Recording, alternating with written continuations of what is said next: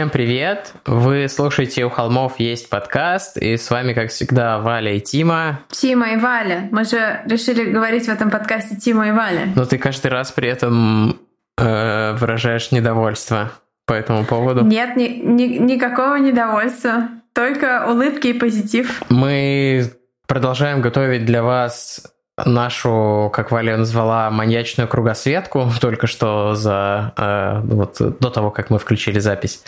И к сожалению, сегодня будет не она, или, к счастью, мы решили, что нам нужна небольшая пауза, чтобы чуть глубже погрузиться в новые кейсы. И в это время мы заполняем паузу особенными историями все истории особенные, и все наши слушатели особенные, но эти прошли сверх э, придирчивую проверку. Это самые классные истории, они длинные и с действительно неожиданными подробностями и поворотами сюжетными. Поэтому мы их собрали в отдельный э, выпуск полного хронометража, и он выйдет в четверг. Да, это истории, которые сами по себе истории. Вот как я всегда прошу, Типа, лучше ссылки перескажите нам своими словами. И вот здесь именно люди рассказали своими словами историю вот в полном объеме, поэтому здесь не будет никаких наших э, комментариев, кроме наших ржак и каких-то там сайдбарчиков, а просто будет вот такое путешествие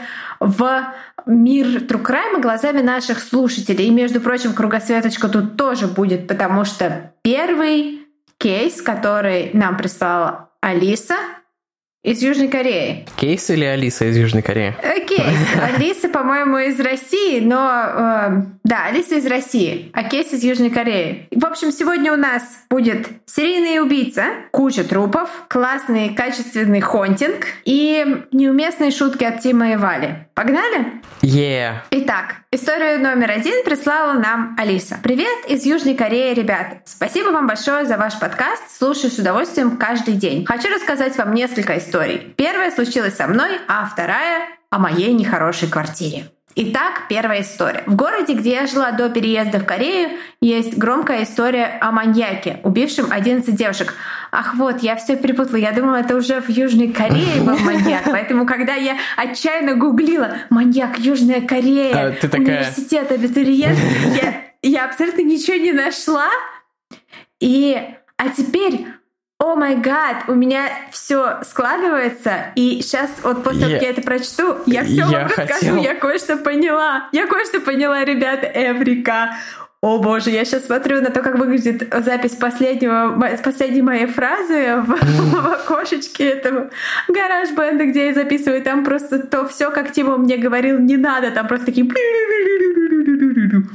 черточки. Эм, я хотел пошутить, что ты была бы ужасным преподом, который э, такой типа не хочу, чтобы вы мне пересказывали статьи, лучше расскажите своими словами. А теперь ты еще и предстала в образе плохого студента, такая не прочитала, э, не прочитала условия в самом начале и такая, ой, а вот теперь это имеет смысл.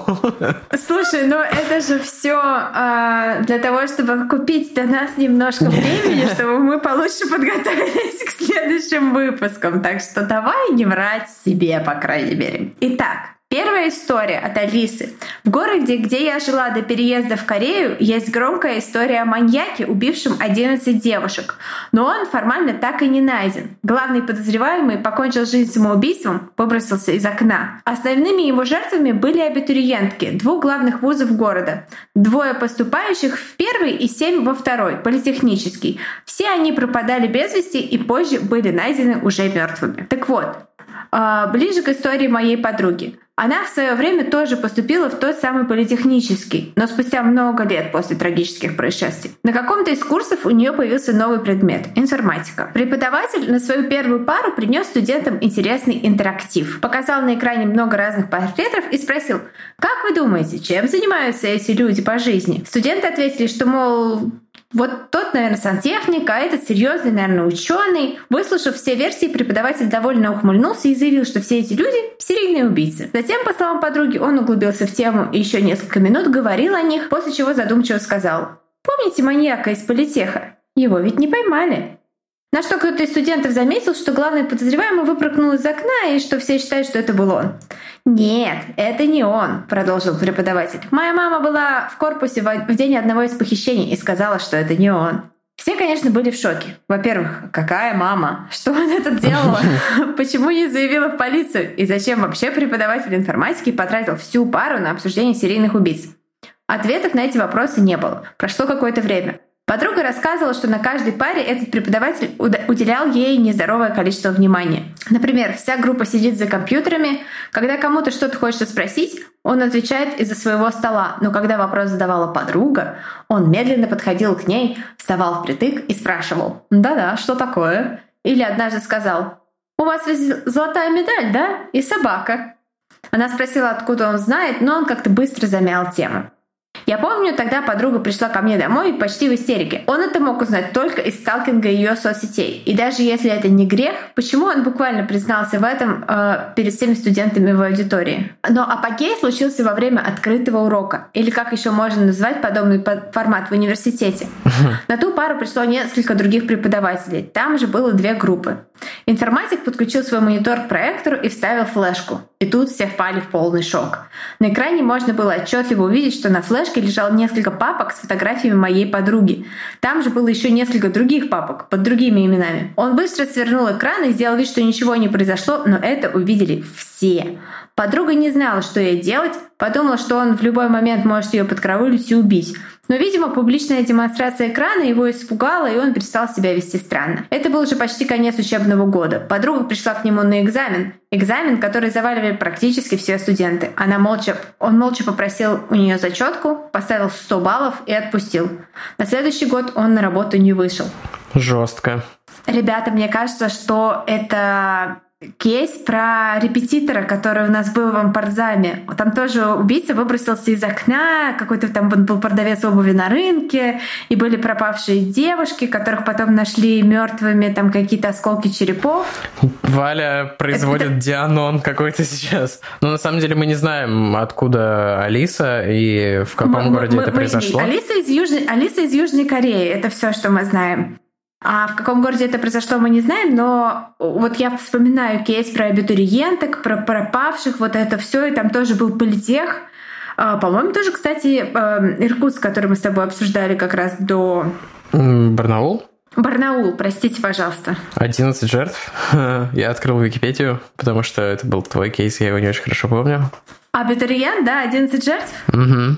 Это был абитуриент. Это, блин, это супер круто, потому что, блин, ребята, то есть у нас есть э, какой-то был, а, я пытаюсь вспомнить, какой же это был номер выпуска у нас для тех, кому интересно послушать? Там он называется «Из Сибири а... с любовью», можно его по этому названию найти. А, и, из Сибири, да, это был выпуск «Из Сибири с любовью», где как раз я рассказывала кейс про абитуриента, и вот а, оказывается, что... Ну, мы не можем подтвердить или опровергнуть, он это или нет. Но но мне кажется, я, я думаю, что когда мы опубликуем выпуск, а, Алиса может написать какой-нибудь тайный сигнал, плюсик или минусик, или заблочить нас навсегда. Поменять имя и паспорт. Потому, потому что информатик-то еще этот, э, наверное, жив. Ну, вполне возможно, что Алиса это не настоящее имя, и поэтому кто знает... Э, вполне возможно, что он просто рядовой крип. Ну, а скорее всего.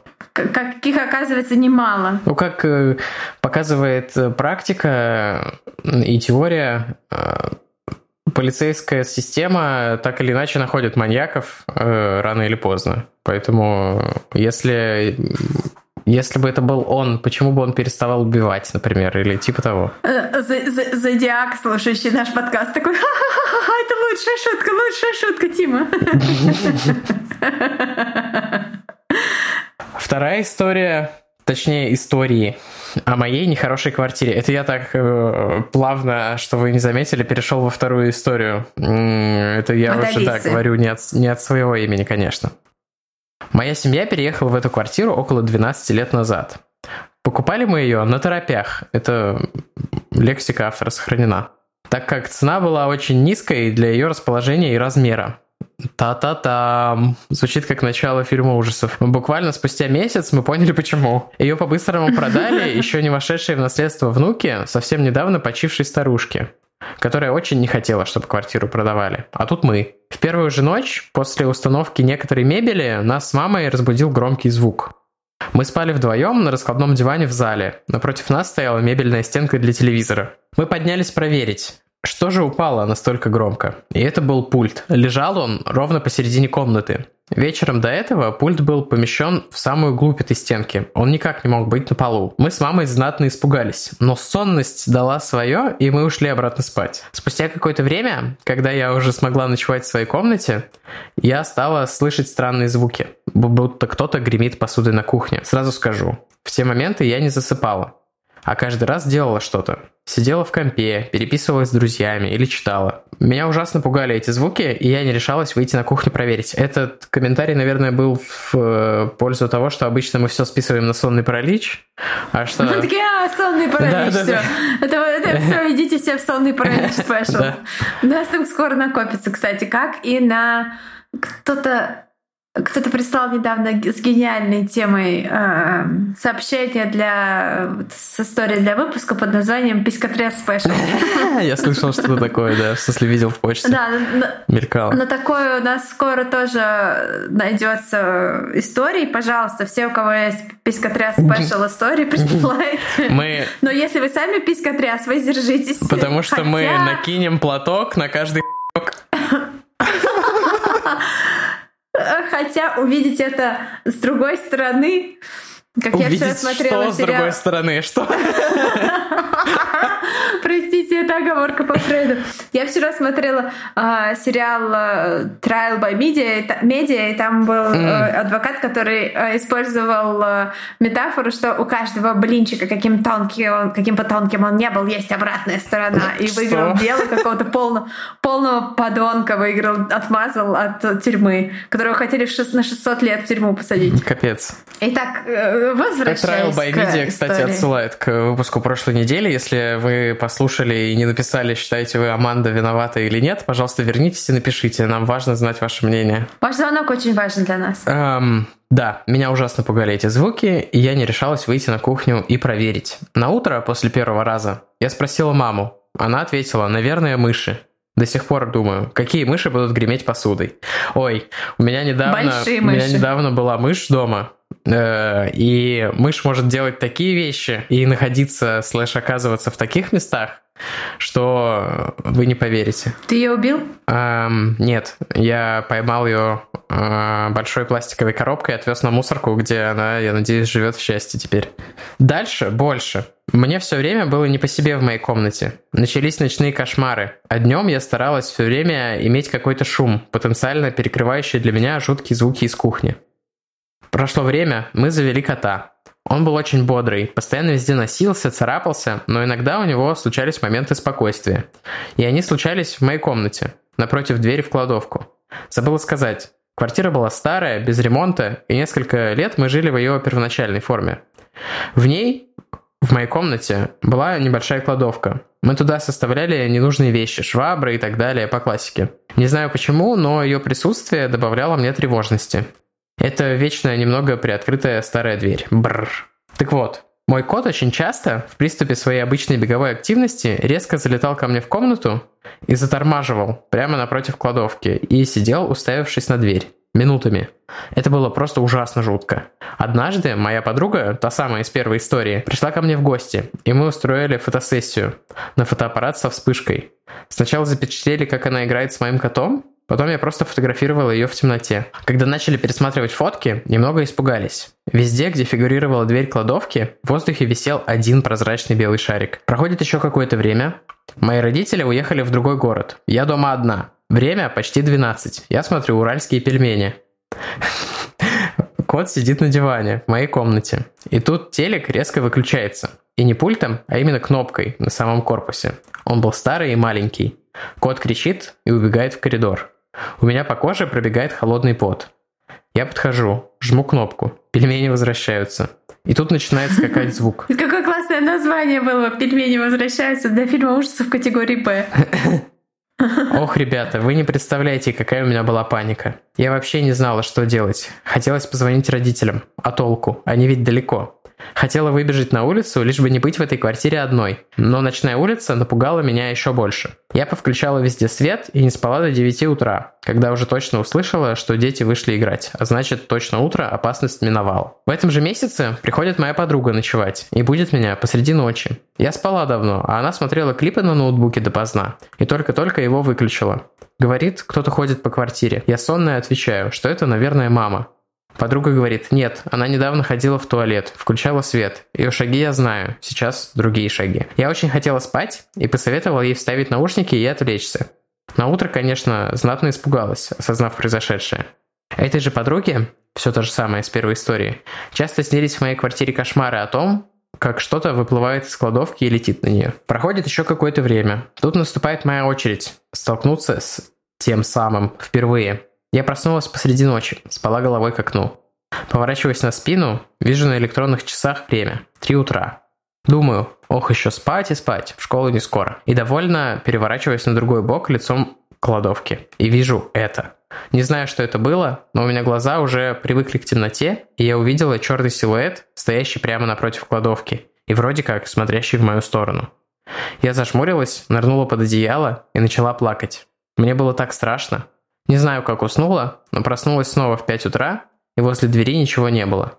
Пока засыпала, надеялась, что это, возможно, какое-нибудь белье сушится на белевой веревке. После этого я перестала спать в своей комнате и временно переехала к маме. Там же проводила все дневное время. В свою забегала только взять вещи. И тут же вылетала оттуда пулей. Вскоре мы сделали полный ремонт квартиры, и злосчастная кладовка прекратила свое существование. Казалось, все закончилось. Я пошла в университет и где-то на втором курсе позвала в гости одногруппницу. Она попросила пофоткать ее на фоне стены. Не той самой, а другой стены. С помощью моей разноцветной лампы. Это была обычная лампа «Звездное небо», но я потеряла от нее верх, и она была просто мигающей разными цветами штукой. Я не совсем понял. А, ну типа, с... чтобы фотография была с странными цветами благодаря этой лампе. Окей. Там приложены фотографии потом. Фотографировала я в темноте на подругин планшет. А, все понятно, на планшет. После миллиарда фоток мы сели смотреть фильм. Где-то через месяц одногруппница скидывает две фотографии из того ночного фотосета, где на стене, кажется, возле нее видно лицо. Возможно, это игра теней, но меня это очень сильно напугало, как и мою маму. Лицо выглядит озлобленным и, самое главное, старым. Мы даже подумали, что это предыдущая хозяйка. Все еще дает нам знать, что нам тут не рады. Прикреплю обе фотографии к письму, но лицо подруги закрою. После этого опять все затихло. И до моего переезда, в кавычках, проснулась только однажды. Моя подруга пришла в гости, и мы засели за чтение журнала про необъяснимое вслух. Это наша традиция в дождливые дни. Пока читали, начали прикалываться и заговорили о моей квартире. Я сказала, хорошо, что все закончилось и больше ничего не происходит. И тут же, буквально через секунду, из кухни доносится бабах. Я выпучила глаза на подругу и попросил ее закрыть дверь комнаты. Обуздал какой-то животный страх. Мы быстро отложили журнал и включили дневное ТВ.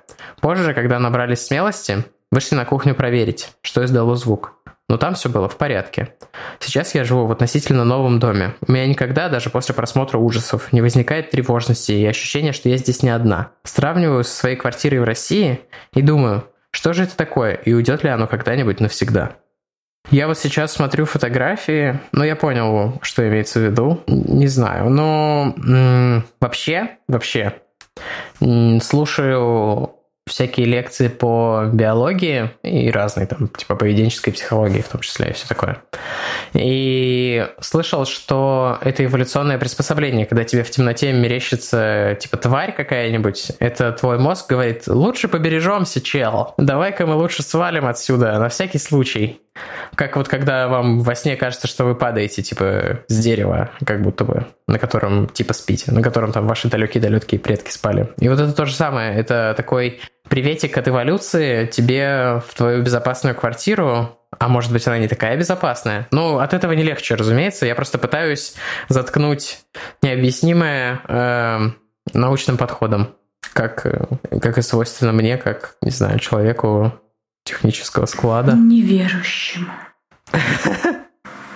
Я недавно где-то слышала про то, что почему одни люди видят привидения, а другие нет, потому что это энергия, которая вокруг нас, и типа у некоторых людей есть рецептор этой энергии, а у некоторых нет. Ну, а, точнее, а, а, а типа мозг-то мы используем там на сколько-то типа 12% или что-то там такое, а типа вот те люди, которые используют его чуть больше, они видят привидения, и там ну, какая-то такая была тема, короче.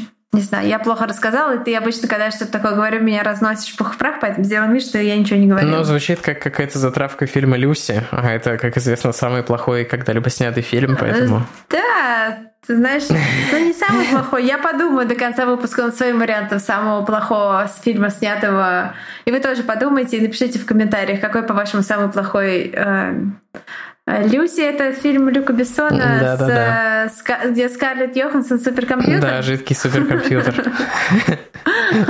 Жидкая Скарлетт Йоханссон. Окей. Следующая история от Ольги. Привет, холмики. Я слушаю вас перед сном в машине, если еду одна, и на работе, когда не горят дедлайны. Э, смайлик с высунутым языком и глазами в разные стороны. Сегодня дошла до черной дали, где в конце подкаста прозвучала первая история слушателей. У меня тоже есть история жизни, которая в свое время очень сильно повлияла на мое резкое взросление, что ли. Она будет, наверное, слишком длинной для эфира. Ха-ха. Challenge accepted. Так как для меня в этой истории все важно, и я не знаю, что сокращать. Итак, однажды, 17 лет назад, мы с подружками втроем в скобках «мне 13, Иришке 15, а Яне 14». Решили покупаться в озере. Поясню, Яр, Яна — двоюродная сестра Иришки, которая приезжала каждое лето в нашу деревню на каникулы из города, и мы тусили по-деревенски, тырили ночью арбузы по огородам, ходили к местной странноватой даме гадать, пробовали самогон и слушали «Фактор 2». Еще один смайлик с высунутым языком и глазами в разные стороны. Так вот, Решили купаться в озере, но озеро это находилось в другой деревне. Иришка с Яной там много раз бывали, так как в деревне еще дальше той жила их бабушка и некоторые родственники. Они меня заверили, что это совсем рядом, и мы можем пешком дойти через девятое поле. Они же сто раз ездили туда на машине. Ухмыляющийся смайлик. Мол, искупаемся, потом дойдем до следующей деревни, и оттуда нас уже Братовья увезут обратно на мотоцикле. Такой был план. Дома мы сказали родителям, что пошли в поход. Взяли дорожку еды. Хлеб, варенье, воду. Попросили соседского парня подбросить нас хотя бы немного на мотоцикле. Он на своей одиночке погрузил нас троих и увез примерно так на 10 километров и выгрузил. Дальше сказал, не повезу. И мы пошли через это девятое поле. Шли, шли, шли, а оно все не кончалось. Два раза останавливались, ели. Я уже устала, шла, плакала и предлагала вернуться обратно. Но Иришка, каждый раз обнадеживала и говорила, что вот там, за лесом, уже трасса. Короче, к вечеру мы дошли до этой деревни. Путь общий оказался 40 километров, грустный смайлик. Уставшие, злые, а, но зря шли, что ли, пошли купаться. Как разделись, пошел дождь. Мы все равно искупались. Так себе мероприятие, кстати. Оделись и пошли еще 7 километров в деревню к бабушке. Когда мы туда пешком заходили, там люди на лавках охренели, конечно. Смайлик, плачущий от смеха. Деревня это одна улица длиной примерно километр. Нас никто, конечно, в ночь обратно вести не согласился. А за эту ночь, как назло, начался сезон дождей и дороги размыло. Это вы, видимо, из, из Азии. У меня э, я не помню, я рассказывал или нет, был случай, когда я плохо подготовился к поездке, и, ну, километров 15, наверное, прошел пешком через поле, правда, в Италии, а не в России. У меня есть видосик. Ты рассказывал, да, как ты потерялся. Mm-hmm, я этот видосик... Хроники. Я этот видосик в Телеграм, может быть, скину. Он угарный. он, он угарный, да. Автобусы отменили. Короче, невозможно выбраться стало. И там мы пробовали, пробовали три недели. Сотовых тогда в наших местах еще не было, и стационарный телефон был только один на всю деревню. Мы побоялись звонить дурочки. Представьте наших родителей, у которых дети ушли в поход и сгинули в неизвестность. Через пару дней, конечно, они выяснили, где мы, и, стали, и слали нам жаркие приветы с угрозами расправы. Но что делать?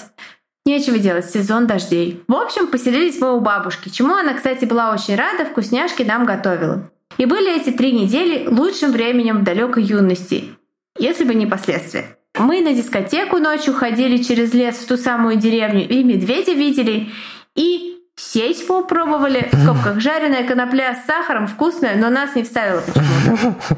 И с мальчишками заигрывали, и у костра страшилки травили.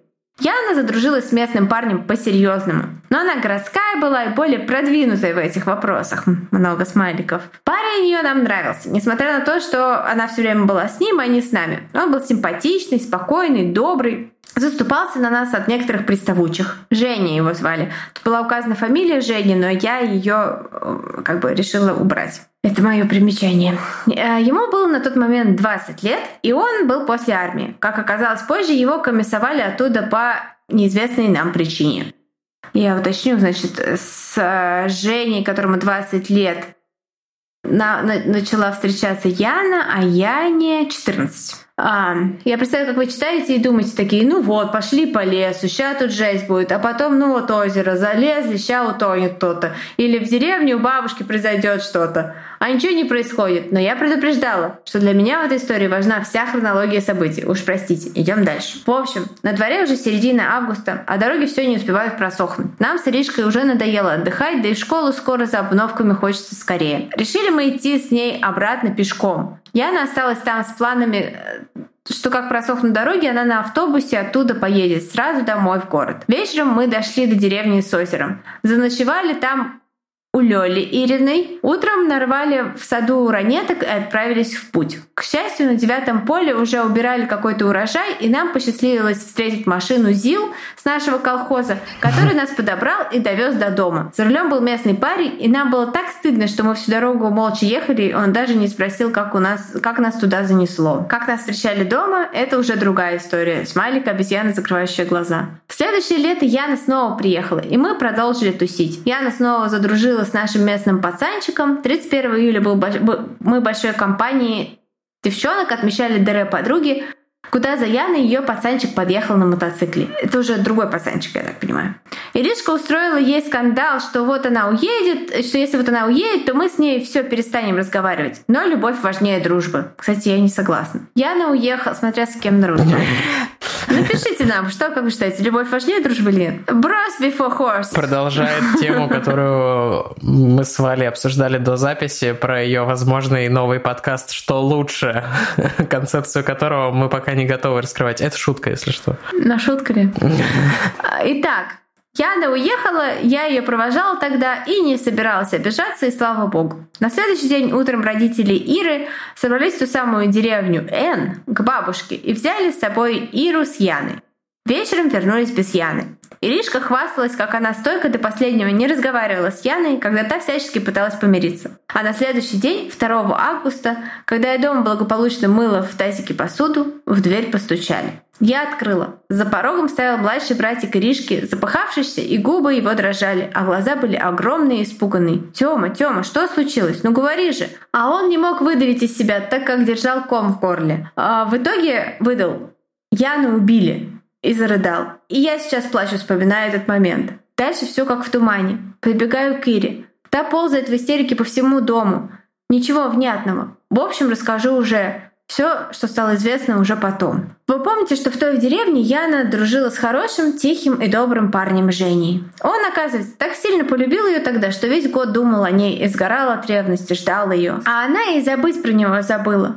Пару парней точно сменила за это время. В тот день, 1 августа, когда они приехали туда, в деревне был отец Яны, и она, конечно, решила остаться там, чтобы с папой уехать домой на автобусе. Как ни странно, но снова пошел дождь, и автобус между деревней Н и деревней за озером отменили. Отцу нужно было на работу на следующий день, и он пошел пешком 7 километров, пожалев дочь и оставив ее у бабушки. За это решение он не простит себя уже никогда. Да и я напросилась остаться на денек. Но вечером говорила на крылечке Таня, родственница их, я так соскучилась по маме. Все лето ее не видела. Так хочу домой. Не знаю, почему решила остаться. Мол, сама не понимаю. А Женька, оказывается, уже неоднократно говорил разным людям, что если узнает, что Яна ему изменяла, то убьет ее, ее хахаля и сам повешается. Конечно, никто не воспринимал эти заявления всерьез. В тот вечер Яну ее дядя попросил посидеть с детьми. Три и один год пока они с женой сходят на день рождения. Она была с детьми, тут пришел Женя с целью получить желанное – ее. Она ему отказала и вдобавок рассказала про своих других парней, как бы в доказательство, что он ей давно безразличен. Видимо, в тот момент все черти его тихого омута вышли на свет. Он на глазах у детей ее изнасиловал и какое-то время издевался. Ножом резал ее пальчики и шею, а после перерезал горло и воткнул нож в сердце, оставив его внутри. Жестко. Говорят, лужа крови растеклась во всю длину комнаты. Под утро дядя вернулся с праздника с женой и обнаружил эту картинку. Их дети сидели в углу. Убийцы не было. Все сразу вспомнили про страшное заявление этого подонка. Тогда еще милиция сразу не обнаружила его дома, он скрылся. Позже его поймали на подходе к нашей деревне с, обрезан, с обрезом, ножом и веревкой. Говорят, что когда затаскивали его в машину, он обоссался от страха. Как оказалось, он шел убивать парня Яны, нас с Иришкой, а после и сам повешаться на дереве планировал. Долго шли суды, наверное, пару лет по ощущениям. Он косил под Чеканутого в камере, в которой сидел все стены и списал ее именем. «Яна, Яночка, я люблю тебя, ты только моя». Проходил обследование. В итоге его не признали больным и посадили на 10 лет. Отсидел он 8. Сейчас живет в том городе, где жила Яна. Еще забыла один факт. Когда менты искали Женьку по деревне, он сидел в погребе, его прятала мать. Вот такая мамаша.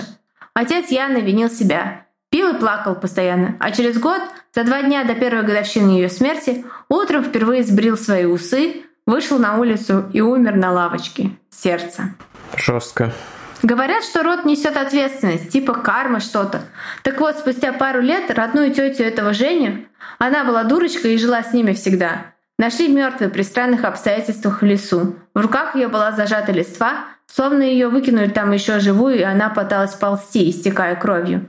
А его родной младший брат, которому нам всем действительно очень жалко, спустя еще год по пьяной лавочке у друга в гостях случайно застрелил этого друга — в скобках, были свидетели, что они просто дурачились с ружьем. И осознав, что произошло, сразу выстрелил себе в рот. Вот такой true crime. Не стану уже описывать, что происходило в моей голове на протяжении следующего года после ее смерти, но я резко повзрослела. Иришка счастлива в браке с детьми. Я работаю в Минкультуре области. У нас все хорошо, и мы каждое 1 апреля навещаем Яну на кладбище, представляя, как бы сложилась ее жизнь. Ну, это ну, прям какая-то настоящая жесть, да. Это просто Достоевский. То есть такая деревенская жизнь, какая-то вот драма, городские девочки со своими какими-то взглядами, правилами, мальчик после армии какой-то контуженный, и вот эта вся трагедия, драма, это прям, ну, как бы история. Я понимаю, что это очень-очень жутко, и но это просто как, как история, по-моему, очень, очень сильно прозвучала. Я как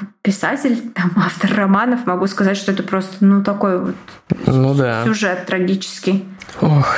Спасибо большое, Ольга. Спасибо. Я понимаю, что вам, наверное, было трудно собрать все это как бы в кулак и написать, но спасибо большое, что вы написали. Это ужасает и впечатляет. Я не совсем понял, в какое время происходили события. То есть э, достаточно давно, насколько я понял. Ольга прислала эту, эти сообщения мне в ВКонтакте, нет, не ВКонтакте, в Инстаграме, в Директ. И судя по фотографии, Ольга, наверное, моя ровесница, я думаю, что Ольга такая, мне 22.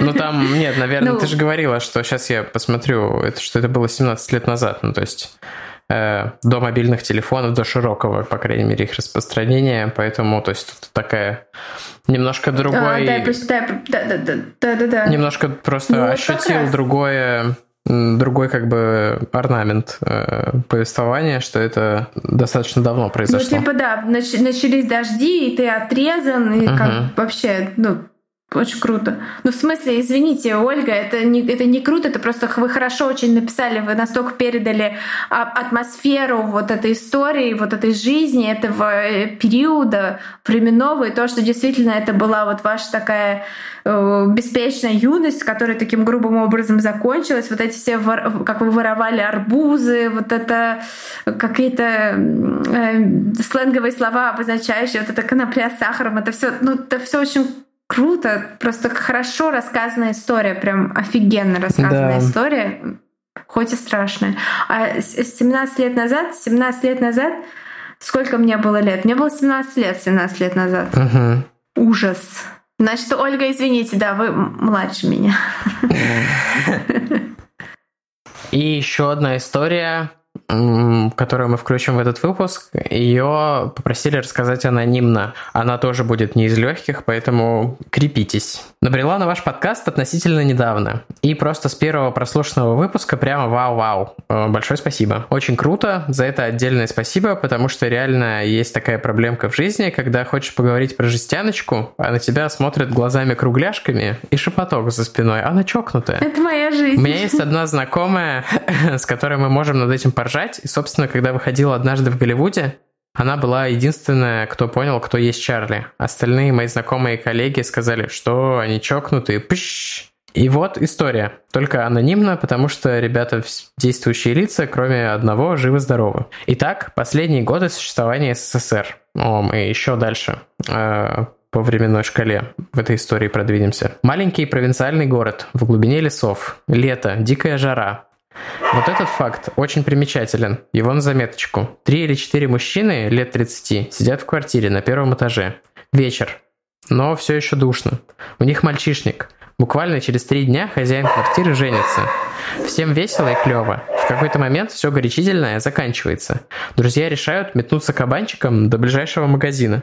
А хозяин в квартире в их ожидании ложится на диван и засыпает. Тут нужно уточнение, что для него будущая свадьба не первая. Он в разводе, у него уже есть двое детей. Старшему ребенку лет 9-10, младшему около двух. И в этот летний вечер его бывшая благоверная и двое детей решают навестить хозяина квартиры, который ни о чем не подозревает и спокойно себе спит. Они приходят, стучат в дверь. Никто не открывает. Бывшая жена с маленьким ребенком на руках нервничает. Старший крутится вокруг нее. И тут вспоминаем заметочку про духоту на улице. Квартира располагалась на первом этаже, окна были на распашку. И мать просит старшего ребенка залезть в квартиру через окно и посмотреть, есть кто дома.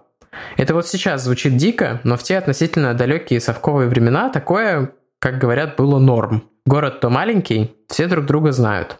Ребенок залезает, видит, что папка спит. Следы застолья на столе, остатки нарезки, батон, столовые приборы, стаканы и кукурузные палочки. Ребятенок съедает одну из них, говорит матери, что отец спит, и та просит открыть ей дверь. Что, собственно, и происходит. Стоит напомнить, что дело происходит за три дня до свадьбы хозяина квартиры. И первое, что видит его бывшая жена, войдя в квартиру, это белое платье невесты. После этого начинается жесть.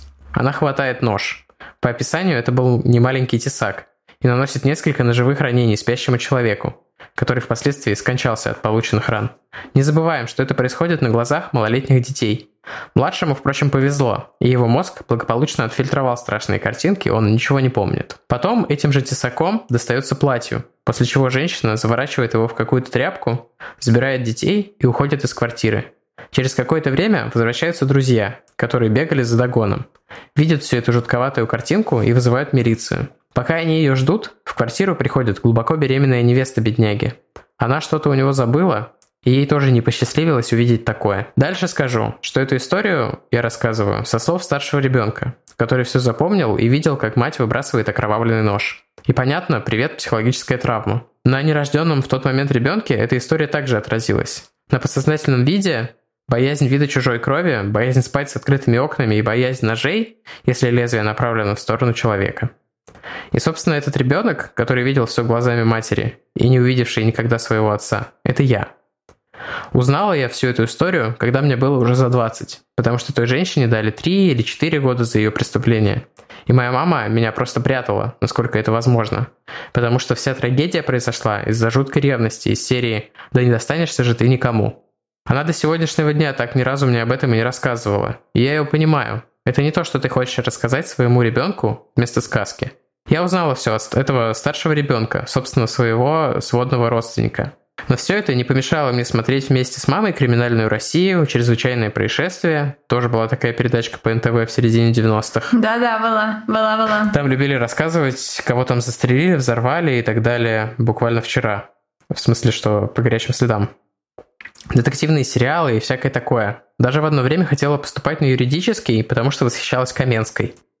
Но у меня тоже больная спина, как у нее, и мне сказали не судьба, иди аналитиком в другую степь. А следствие вели это лайт, который люблю смотреть на фоне, когда делать нечего.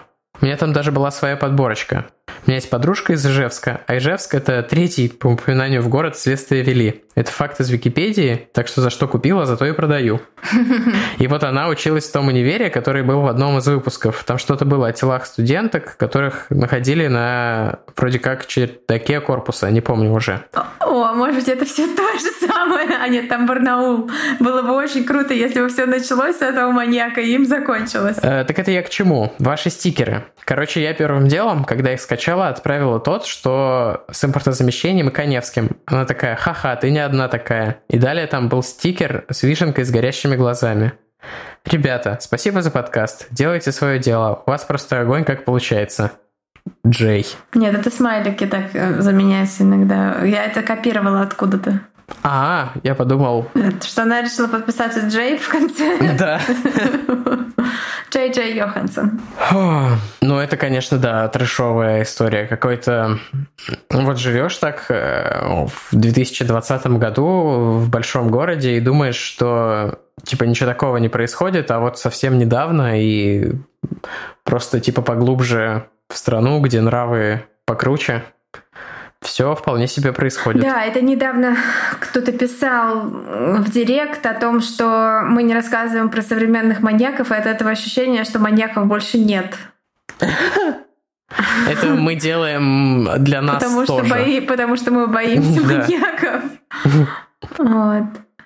А так, э, я вспоминала, какой самый худший фильм я смотрела э, все, за всю историю кинематографа. И сначала я хотела сказать «Интерстеллар», но потом побоялась гнева, гнева людского. Скажу вам, что я не фанат «Интерстеллара», но э, тем не менее, есть фильмы хуже, и я вспоминаю фильм гораздо хуже. Сейчас я только найду, как он называется. Это какой-то польский фильм, куда позвали сниматься Джима Керри на роль детектива. И это просто Зачем? Просто, ну зачем? Сейчас я найду, как этот фильм называется, чтобы вы случайно его не посмотрели.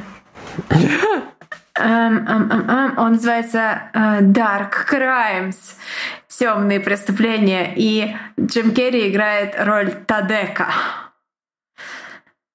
Там, короче, я смотрю все фильмы, где какой-нибудь писатель обвиняется в убийстве, потому что я писатель, я интересуюсь убийствами.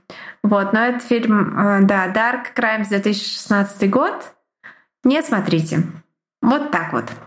Хорошо. А сериал э, Trial by Media, что про него расскажешь? Я не посмотрела только одну серию. А, там что-то про изнасилование, потому что эм, ну, как бы тема вот этого victim блейминга и слэшейминга меня очень сильно задевает, и я как-то вот к ней морально не готова. А все остальные серии, где каких-то гадких мужиков судят за дело и они получают или не получают свой приговор, это все крутые серии. Мне очень понравилась серия про политика губернатора, господи, губернатора Иллинойса, где если бы был игровой фильм по этому сюжету, то обязательно этого губернатора сыграл бы Стив Карелл, но причем uh-huh. его, его вариация, где он играет Майкла Скотта. То есть это нужно представлять, что это Майкл Скотт из офиса, и это просто превращается в нереально крутую комедию. Да.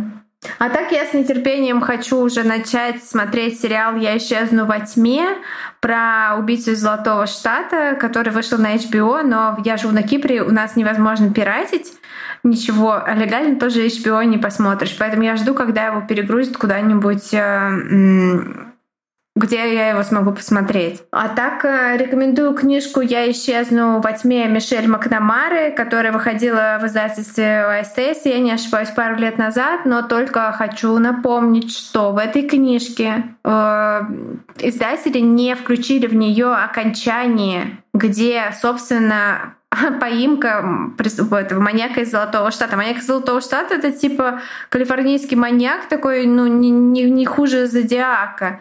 У, у него очень много всего на, на счету, и разгадка там достаточно неожиданная, и такая, what the fuck? И да, я думаю, что сериал хороший. Там даже снимается Карен Килгерев из подкаста My Favorite Murder. Так mm-hmm. что, ну, Ну, она, по-моему, даже писала предисловие к книжке. Вот. Так что сериал должен быть офигенный. Если я знаю, что кто-то его уже смотрел, мне писали в директ, что он очень клевый.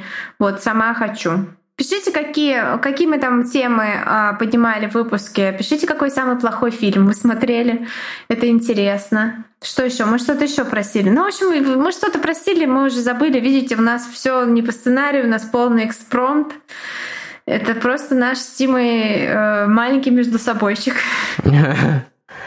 Да, и включайтесь снова на наши цифровые частоты по понедельникам с новыми историями слушателей. Да, и в следующий да, четверг с уже нормальным обычным да, выпуском. в следующий четверг мы возвращаемся в кругосветочку, и мы будем пребывать в этой кругосветочке еще какое-то время, потому что, честно говоря, мне очень нравится э, не американские имена произносить, это расширяет сознание.